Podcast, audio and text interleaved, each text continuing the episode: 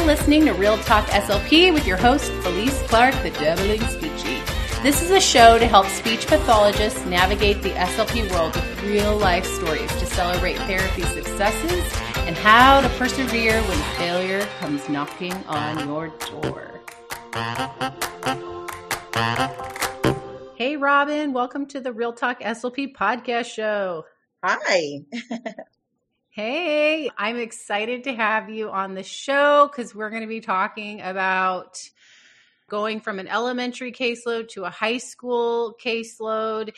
Uh, if you don't know, Robyn and I used to share an elementary caseload together, and then she decided to go to high school and leave me all alone. Or with I had I had another new SLP come in that was really great, but um, we worked together for a year, and she's super awesome. So welcome. Thanks for having me on the show. So, Robyn, why don't you let everyone know a little bit about your background in the speech therapy field and, you know, just some of the areas you like to work with? Okay. Well, I've been a school based SLP since 2012, and I worked in the preschool elementary population for about seven years. And then I decided to make the big switch to high school, and I've been there um, for two years. I just finished my second year in high school setting. So you got one year without COVID? Actually, I got one semester without COVID. And then pandemic hit halfway through my first year in the high school setting. And that was really an interesting experience because literally went from transitioning from elementary to high school to then transitioning from in person to distance learning and then distance learning to hybrid and now I don't know what we're going to be doing next year. Yeah. Hopefully it's at least hybrid. It should be at least hybrid. Yeah, we'll find out. With the way that the situation is, everything's always changing. So I know. Yeah. It's it's crazy. So you have become the queen of transitions. I think that's a really good way to put it. You know, I would say I don't know if this is typical for every single person who's transitioning into high school, but I would say in general, this past year and a half has taught me to be very flexible and be very creative and, you know, recreating myself and systems and ways to really help support our students and be creative in, in doing so. So it's been a, a, big learning experience, I would say. Okay. Well, I'm glad to have you on the show because I think a lot of SLPs need to hear about a real in the trenches situation where an SLP is transitioning to a new setting and just like some of the things that you've learned. And with every guest, I always ask them to share a song about our topic area. So, since we're talking about changing and transitioning into new areas, do you have a song that reminds you of what it's like to transition into something new? Yes, I do. It is called Changes by David Bowie. And I'm not sure if you're familiar with the song, but basically the song represents David Bowie's evolving mu- musical styles over the longevity of his career. And it really symbolizes like the fact that you have to grow and change through life. And I was like, yeah, that totally encapsulates the experience that I had transitioning into high school because high school is literally a completely different structure than elementary. And so you have to make a lot of modifications and adjust everything you do to make it work in this completely new environment. I like your song choice based on the description. I'm going to have to actually go listen to it, but I love it. It sounds like it encapsulates going to high school. I did high school for one year and I've done middle school for about four ish years. And there's a transition even going to middle school, but then the high school transition is even I don't want to say it's harder or easier. If you're used to one thing, and imagine transitioning to a whole new age group and then a whole and then a school even has their own ways of doing things. So you're not only transitioning to a new school with new staff, there's other elements to it like students and their interests and how, you know, how do you get find an admin for your IEP meetings because yes. there's a lot of them. Yes. And that's the beauty of it too. What you just described, each school site's going to have its own system and how they do things. So you're adjusting to that and then, you know, just learning a completely new structure. So yeah, I, it's a lot of transitioning. well, I think some SLPs they think that maybe they want to change, but they're not really sure. So, what inspired you to want to change settings and get the ball rolling on maybe switching things up? One of the things that attracted me to the field of speech therapy was the fact that there's a lot of variety in the job. So there's like a lot of variety in which populations you can work with or variety in different settings you can work with. And that was something that, that drew me to the profession. And so, you know, after seven years of being in elementary, I felt like I had explored that age group and the different areas I could work in it. I felt like I explored it enough. And so I just wanted to try a different experience out there. Yeah. I get that. I've definitely have had to uh, transition some by choice, some by like, okay, this isn't working. I just need to see what else is out there. Mm-hmm. And if anything, it always helped me to grow. And I figured out what I liked, what I didn't like. And so I will always be grateful for the transitions I've had, but it can still be kind of rough in the beginning. And I that's kind of leads me into my next question. So when you did transition from elementary to high school, what did it look like those first 3 to 6 months in the new setting? Cuz I think giving people a picture would be good for them to envision. Yeah, definitely. Well, it felt like uh, honestly in i know this sounds really silly because like at this point i had been in the field for like seven years right? So i thought i had everything figured out and switching into the high school setting i really felt like i was starting over and i was in my first year again because i was with a new age group i was learning new aspects of the job that i wasn't familiar with and things like you know transition ieps exit ieps how high school just generally operates so that was all kind of a big learning curve for me. And so I would say at first it was, you know, you, you do, you have a little bit of doubts and you feel a little bit like, you know, just overwhelmed by it all. But of course you kind of roll the punches and you, you very quickly, you know, I would say after that first semester, you, you kind of have a rhythm set up. I would say something else that I had to learn or kind of experience was I was lucky enough in the experience that I ended up re-inheriting elementary school students that I had worked with years before because I stayed in the same school district. And so that was really fun. And, you know, because I already had that rapport with family members and, and the students. But I had to really adjust my mindset and, and make sure that I wasn't treating those students that I had worked with before like they were the elementary school kids that I knew, right? Because now they're mm-hmm. high schoolers, they they're teenagers, they have different, you know, personalities they're growing up, you know. And so like I had to put a lot of effort into making sure that I was doing things that were age appropriate. And I had to like train myself on things like, you know, making sure that when I referred to the students, I didn't call them things like kiddo or or friends or kids or children because, you know, some of these kids were like 15 years old, right? Or, you know, mm-hmm. 16, or some of them are 18 and they're adults, right? So just being mindful of that. And then also something else that was interesting for me too was just like being mindful of like my voice. So we all like when we're talking to each other, we all kind of get into this like, um, you know, we sound like kindergarten teachers and it's just, you know, it's automatic. And so that was something that I was, I, I had to train myself and I still catch myself doing it is that you know, you have to talk to your students like they are grown young, yeah, young adults. Young adults, yeah.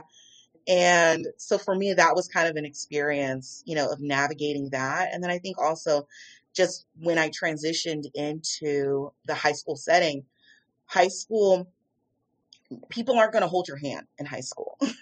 so getting information, figuring out things, like you have to kind of be proactive in figuring that out. And so for me, I found like when I first was there in high school, like finding materials that were age appropriate was really difficult at first for me because I didn't know, you know, like I had students that were, you know, really low in certain areas.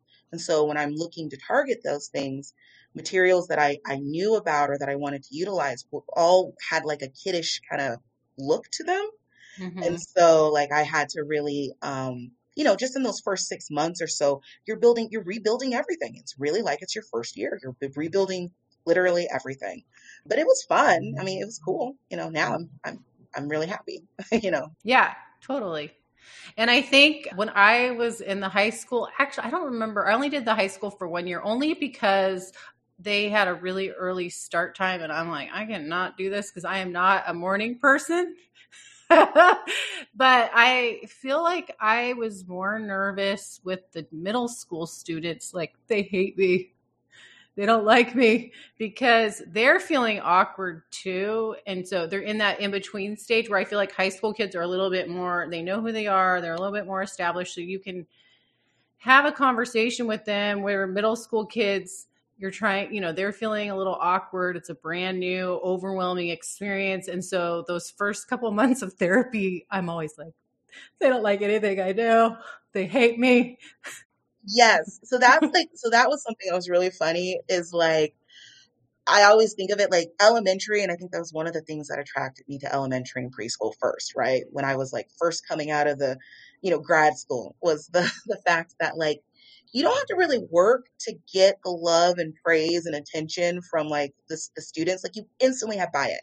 You know, you give you give that preschooler a sticker, and they're they're they're ready for speech. They're they're excited to participate but you know that doesn't work in high school you know and so the buy-in you have to get from the the students is genuinely from your ability to help them access the curriculum your ability to for them to see the change and for them to have buy-in and think that it's worth them showing up and so it's a lot different because you really do have to work a lot i felt like i had to work harder to just get that buy-in from the students you know and it just takes time and you have to adjust. I know we're like a data driven field, but I felt like it took time to get to the place where the relationship had to trump everything else for a longer period to get the long term relationship where in elementary you could you could get data the first day of therapy. You could get you know you know I mean you could get your language sample. You can get whatever you need.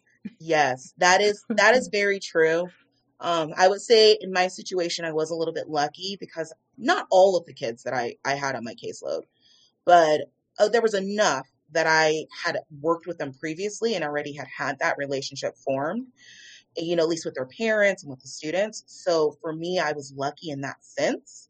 But like for the students that I didn't have that bond with or that I didn't know previously, yeah, it was, it was rough. Not rough, but you know what I mean. You you had a yeah. You question your your ability, but then usually by month six, you're like, okay, yeah, we're good. They like me now, or we we figured out our relationship. You get a good or, rhythm. You get a good rhythm. Yeah, nice. All right, yeah, I would agree. Okay, so what would you say? You kind of talked about some of the differences already between working at the elementary versus mm-hmm. the high school level, because you said just you have to figure things out on your own a little bit more. Mm-hmm. Where I feel like elementaries a little more not collaborative, but we just mm-hmm. have access to each other a little bit more. Yeah. Where uh, high school to get to the twelfth grade wing, you got to walk half a mile sometimes. Yes, yes, you do. Um, yeah. so, what are some differences? Secondary structure itself is completely different than elementary, and so because of that, that impacts how you function, operate in those two separate spaces, you know? So things that usually works really well in elementary just doesn't translate over to high school. And so, you know, and I'm not saying every single thing, it's just some things, you know, just adjusting to that can be, you know, a little bit of a difference. Um, high school, high school is really big. And so you have a lot more additional staff members in high school. So, you know, it's really important for you to, you know, make contact with everyone or at least learn who they are because I would say you know not only are you learning who they are but you're also learning like what is their role and responsibility. Because there's some aspects of high school that makes things a little bit easier on you when you case manage. So you have to kind of know um, who you can contact to support you in those different roles. In that same note high school is very fast paced as we discussed and so, because it's so fast paced, your communication style has to kind of be altered and changed.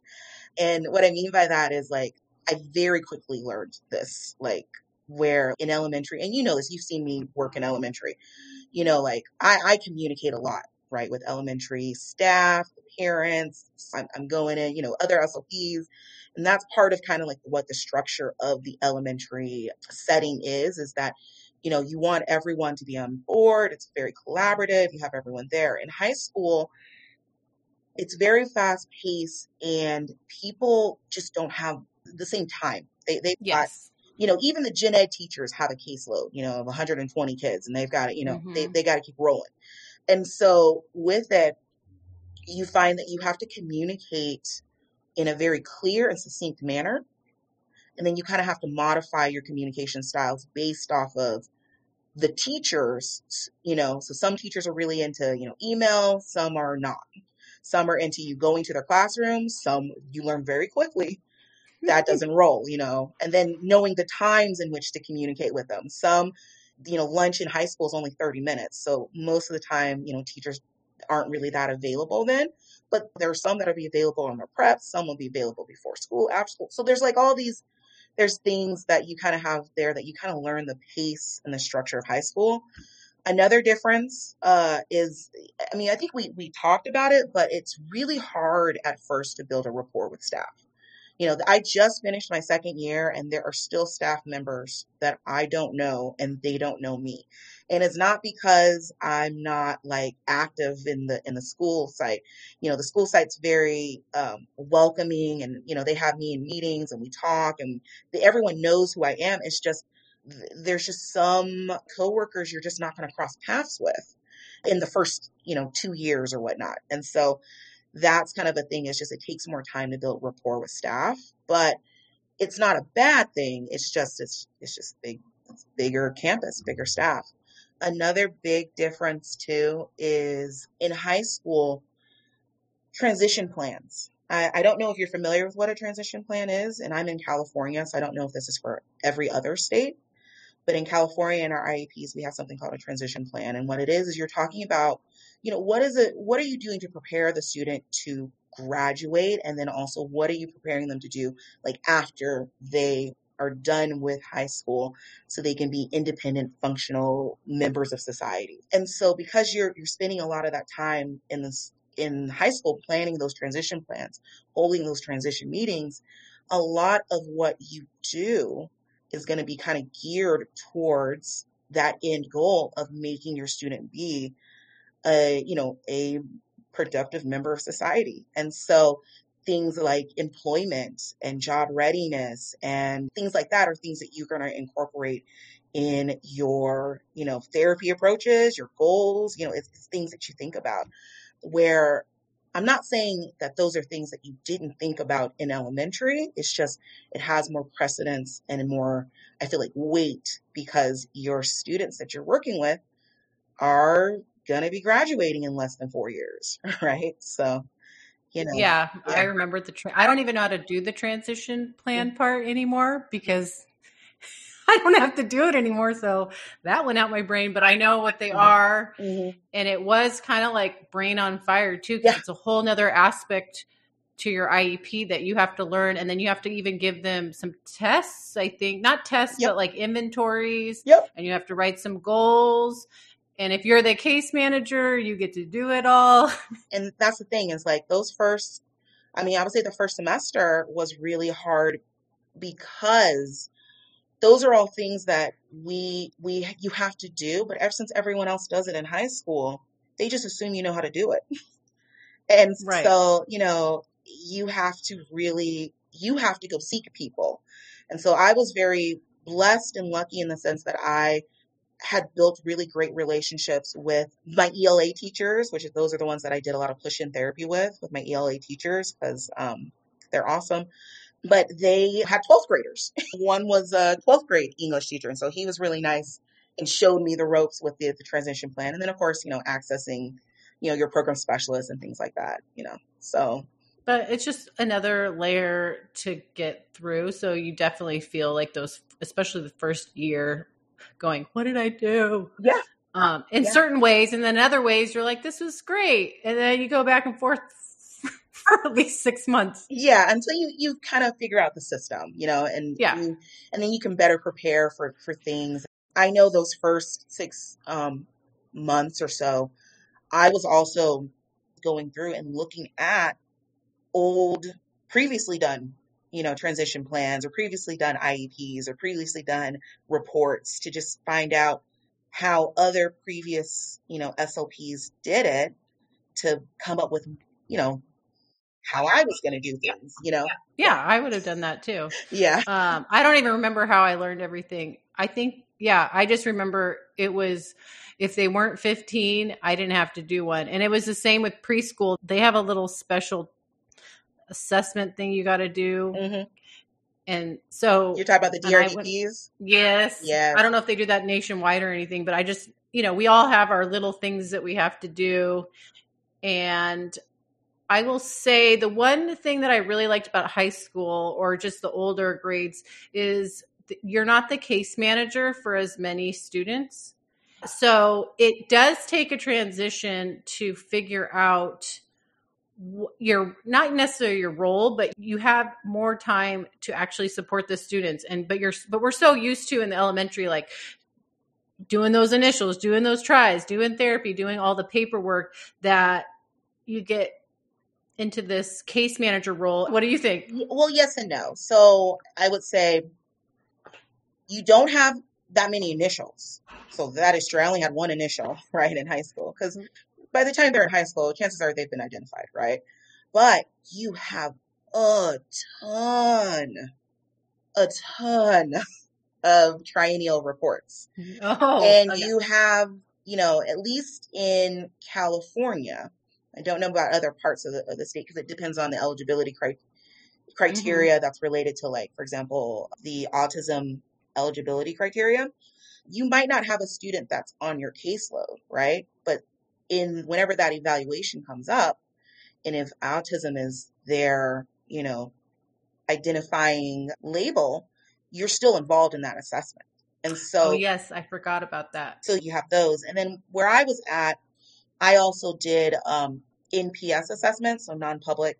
non-public school i think Yeah, yeah I'll go with it. Uh, but I had I had those assessments you would do as well because, you know, in the um, school districts, I don't know if it's every school district, but uh, the school districts that I have worked at, they prefer that to be even though the students are being seen by you know that site and their their that area, they want a district employee to go and do those evaluations. So you end up with a ton of evaluations.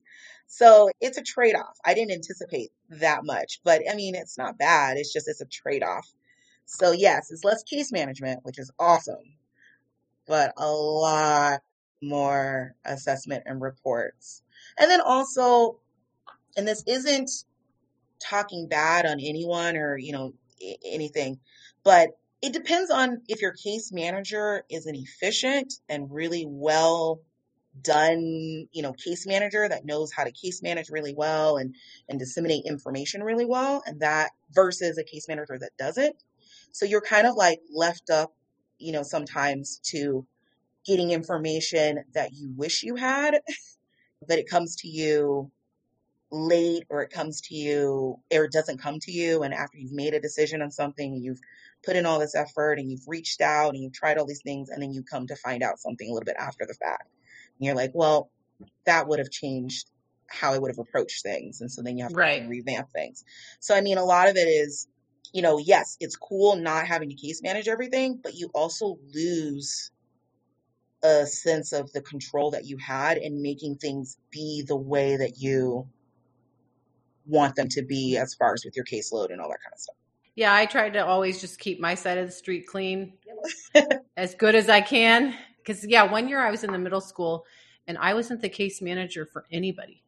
Oh, that's nice. That's what I think middle school, the one thing about middle school, the pro is you don't have to do transitions. And then if you aren't the case manager, you can really focus on supporting kids in the classroom and doing therapy. But then after all your work, they leave in two years. So the new grade level transitions, I would say that would be the con of middle school. And then high school, you're all making decisions about do we exit this kid? Mhm. They're still exhibiting these eligibilities, but you know, how do we? It's a lot of navigating that, and then I think it's hard to remember too like an, a, a gen ed kid has six teachers and even the special day classroom teacher the kids have more than one teacher. Yes they do. So that's what creates a great opportunity for picking who you want to collaborate and push in with and but then keeping everybody on the same page. Yes. And that and that's the big thing too is like you know when i was talking about like sometimes case some case managers keeping you in the loop with information and some not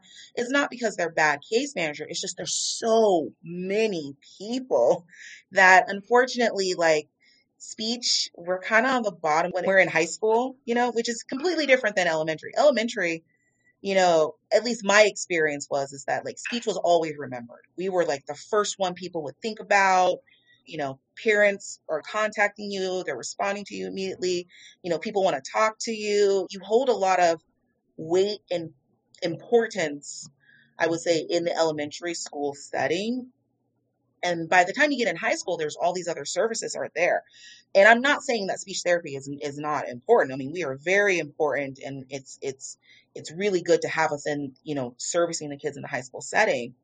But now you have to justify your services and you have to make it clear. You have to fight back for why you're why you're pulling a kid so many times they are, um, what you're going to work on, you know, the skills that they're going to have targeted. You got to make sure teachers are on board, the students themselves, you got to get buy-in. And so it's like you kind of have to really, you got to sell it. and I, I have found in the high school setting because you know the big thing is is that uh, every time a student is pulled out of the classroom they're losing access to the curriculum right so you've got to really and and in high school a lot of the high school teachers they're not gonna it's not like um elementary where elementary school teachers were so flexible with it where they would be like mm-hmm. oh you're gonna pull you know so and so during my math time, well, that's okay. I'll just rearrange this one thing and I'll pull him, you know, we'll, we'll cover what he missed at math during, um, silent reading time and it'll be fine. Don't worry. I know that it's really hard scheduling you. You'll be fine. Right. You know, mm-hmm. so I had, you know, teachers and staff that would accommodate and really work with me. In high school, it is not like that. if if the yeah. student missed their time frame, the teacher, you know, might give them some notes or might, you know, touch bases with them quickly, but they're not going to reteach the lesson that they missed. And so you really have to be diligent and put a lot of thought in when you're going to pull them, what are they missing, and can they miss this, and and how often are you going to have them them move it? So you got to get creative. So yeah, you really have to sell it. you have to also teach them how to get how to come to your room on their own. Yeah. Yeah. Um, mm-hmm. yeah, and might make some teachers mad. Well, yeah, that too. And then at least at my school site, I know that this isn't at every single school site, but I, I was lucky enough that the school site I was at and the district I'm at is pushing really hard for the idea of co-teaching, co-collaboration, um, push-in model, that kind of stuff. So for me, I was able to have my caseload, and that's a big caseload, but I was still able to um, instead of pulling the kids out of the classroom, I could push into the classroom and do co-teaching with, you know, the teachers that I picked.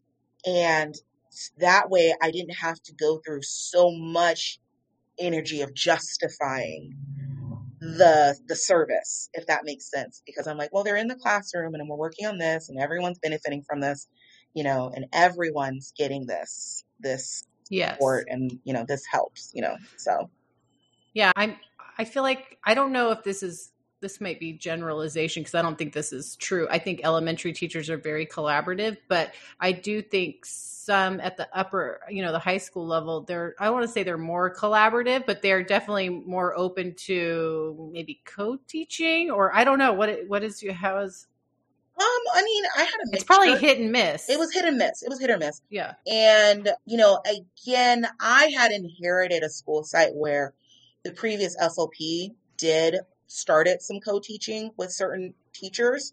And so people saw like how that would be beneficial for both parties involved, you know, like I had a little bit more buy-in. So it wasn't like I had to like fight to prove to people that push in is the way to go.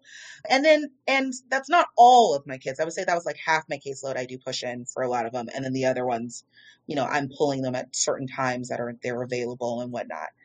I would say that it's fair to say that with any school site that you're transitioning to, if it, you have to establish your role and that could take more time if the previous SLP maybe didn't set that up or if you're trying something new, you know, you're establishing yourself, it kind of takes time, yes. no matter what setting, yes. no matter if you're elementary or high school. Yes, I would say that is 100% true. At least from what I've experienced. People aren't always open to change. And I don't know if it's because, you know, we're all creature of habits or if it's because people have a little bit of fear and they don't know what to expect. But I find that anytime that that's happening where there's change, you get pushback. And so, you know, I have found that you have to really, to sell someone on the, the ideal of the change, you have to really show them the ways in which it's going to benefit them. So, like for me, pushing into my ELA teachers' classrooms, right? It's a really awesome experience where the ELA teachers and the speech you know, goals, a lot of ours can align well with each other, right? As far as our Common Core standards are or whatnot. And so we have like things that we're working on.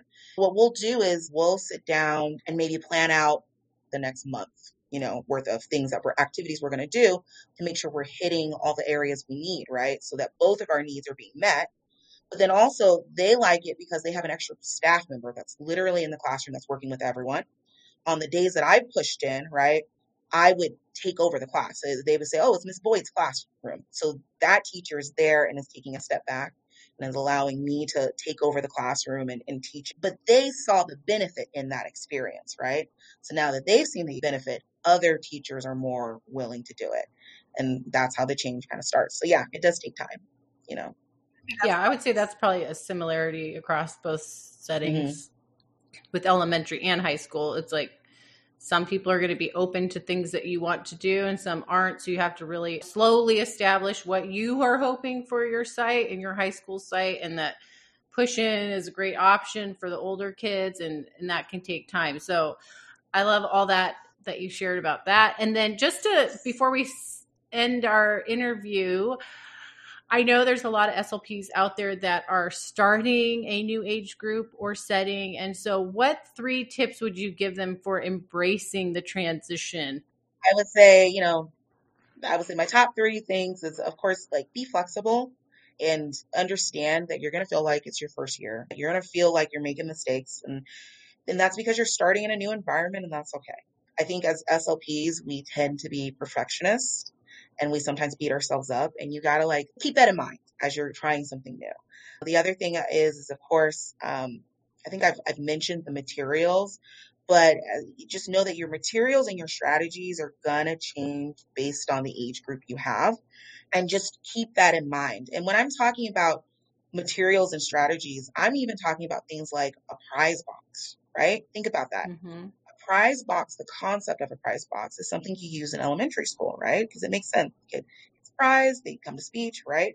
In high school, I mean, yes, you could do a prize box with age appropriate tools if you wanted to or things that they could earn. But honestly, it doesn't work. It's not going to have that same effect because by high school, you know, they have other reasons why they're, they're wanting to go to, to, to speech therapy. And it should be intrinsic reasons at that age group right? So that right there shows you like a difference in your strategies that you're going to have, right? So you're going to be, you know, modifying it as you go. That last one, and I think this is really, really the like the, the big, most important thing that I learned is learn the culture of your school site and and learn how the staff communicates, learn how they relay information, because that's going to be kind of your lifeline to what's going on on campus and how you're going to make things work and how you're going to operate is getting that information and, and getting it regularly. Yeah, I like those. Flexible, uh, modifying, considering your audience, and then knowing how your school operates. And that also means like biting your tongue sometimes or just observing, watching, taking it in. I know sometimes I'll want to jump in and just do all the things. And anytime I try to do that without really assessing and reading the room, so to speak, next thing you know, we got some miscommunication going on. yes, that's such a good point you brought up. It's really, really important because if you think about like in the high school setting, everyone's kind of an expert in their own subject matter. You know, PE teacher's the expert on physical education. The English language teacher is the expert on, you know, ELA, right? Or math is math, right? And so because everyone kind of has their different specialties, it's cool because they really allow you to work in your space and your specialty, you know, and they'll they'll defer to you when you you have a suggestion or things that kind of come up, which is really nice. But on that same note, you need to respect them in their areas and respect and, and it's give and take and really respect those boundaries, you know, in that sense. Yeah, I love that. Or I love your examples about that. Okay, you totally rocked this uh, episode. I think a lot of SLPs are going to love hearing your experience and you gave such great advice. And so thank you, Robyn, for coming on the show. Thanks for having me. um, Yes. So if you're transitioning or you know someone that's transitioning to a new setting, you can always send them to this episode to give them some peace of mind with how to navigate that transition. As always, SLPs, be the SLP that every kid wants to see. Stay inspired, and I will see you next week. Bye. Uh.